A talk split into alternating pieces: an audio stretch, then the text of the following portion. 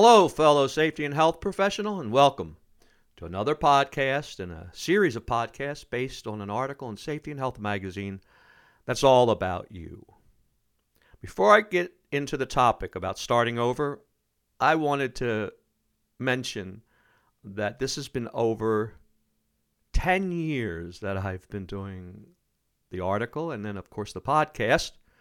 In August of 2013, I wrote the first article, which was about the articles that I would be writing. I can't believe it's been that long. And a couple months before that, Melissa, the editor, got in touch with me.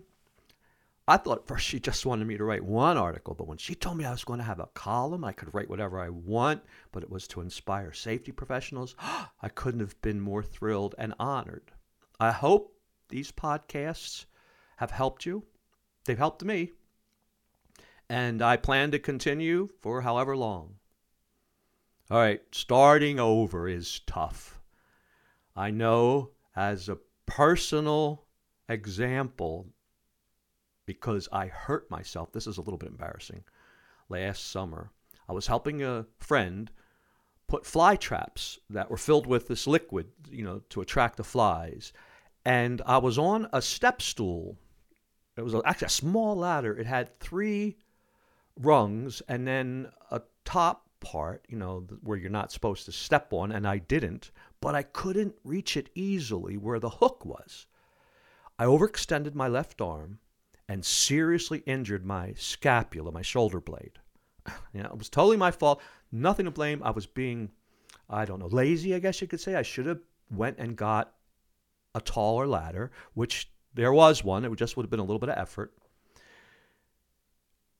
I couldn't stand straight for months. It was way worse than I ever would have expected. Um, your scapula is very important. It's like a, a plate. And I couldn't sit. I couldn't stand up straight for months. I had to bend over, or I could lift my arm up over my head, and that was painful, and I could stand up straight.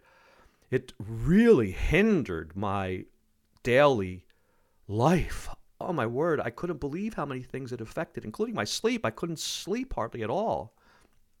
You know, I've spoken on this many times to audiences, telling them how they you don't realize how much it impacts your life when you get seriously injured. Well, now I know, and it does, and it did. And it wasn't until about two months ago or so that I could really get back into my routine. And w- when I did, the setback had caused me to lose a lot of my abilities in two areas, particularly exercising. I could hardly exercise much when I first started, and my music, guitar. You know, part of what I do for my work too is is music, and I didn't play guitar for seven, eight months at all, and it it, it really was frustrating at first. But I got through it, and here I am. I feel like I'm back in the saddle. Things are going very well for me, thankfully. And that's the first point of this. Thankfully, my spirit of gratitude has helped me because I didn't have a permanent injury. I'm okay now. Uh, instead of thinking, you know, if I didn't stop doing this, I would be so much better at, you know, my case, exercising, playing guitar, even my work, you know, writing. I couldn't write because I couldn't sit down in front of the computer. My, my arm would go numb. I'm grateful it shows your grit. And I'm sure everyone listening to this, you, you are probably also aware how a setback can cause you to be discouraged. If you haven't had a setback, you, you know, it's rare. Mindfulness also helped me.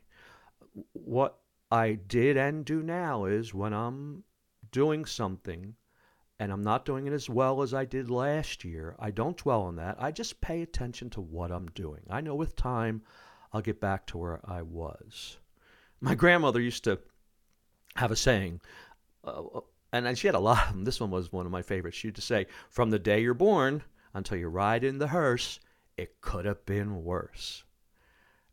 And number two, realize, as I mentioned earlier, it happens to nearly everyone. It's the rare individual who hasn't had to start over because of a misfortune or complications that was beyond their control your house burns down. That would be another example. That's not an injury, but wow, right? And you big setback. That's why the well-known centuries-old encouragement is something you should keep in mind. Fall down seven times, get up eight times. It's, it's a reminder of the importance of not giving up.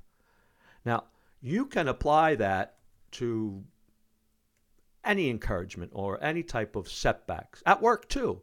You know, if your safety record falls down, I've been at companies where they had a tragedy. You know, two, two, one time two people died on the job at the same time. It was an accident, and, and they were doing really well with their safety program. Could have been better, of course, but oh my word, the morale there was horrible, and you know they thought their safety program was going to fall apart.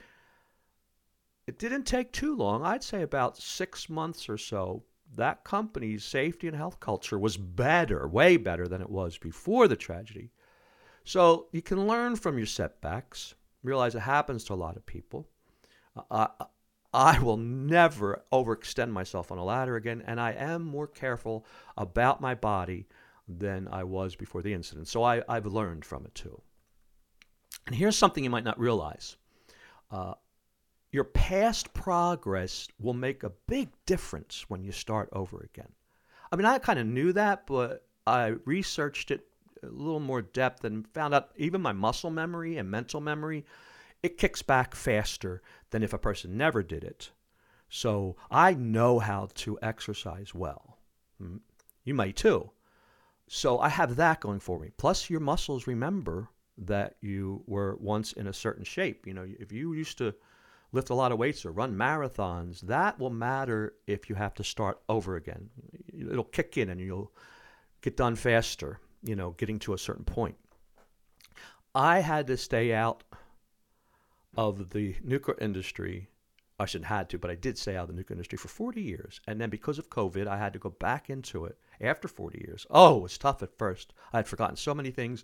And I also had so much new things to uh, learn, you know, especially the technology. But my past experience helped quite a bit. If I had just been a brand new person, I certainly wouldn't have been able to get back as quickly as I did. So I keep that in mind. And finally, friends and loved ones make a difference. And we all know that. But when times get tough for you, that's when you really can appreciate that helping one another makes a big difference. The sympathy I got from my friends and family and the help I got really made a difference. And Melissa, in particularly, I have not missed an article except for one time in all these years. That's one reason why I brought this up. In all these t- over 10 years, I kind of proud, prided myself in the fact that I always got an article in, though it's often at the last minute to Melissa.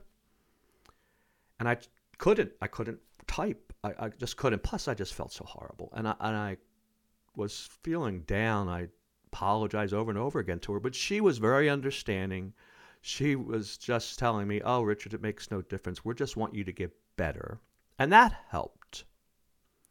Now, my starting over phase has mostly ended, and it didn't take long, really. Uh, uh, you know, two or th- two months, and now I'm not back exactly where I was, but close. Now, if you have to start over, keep that in mind. It won't be long before you get your calluses again, and the setbacks to stress will be a distant memory.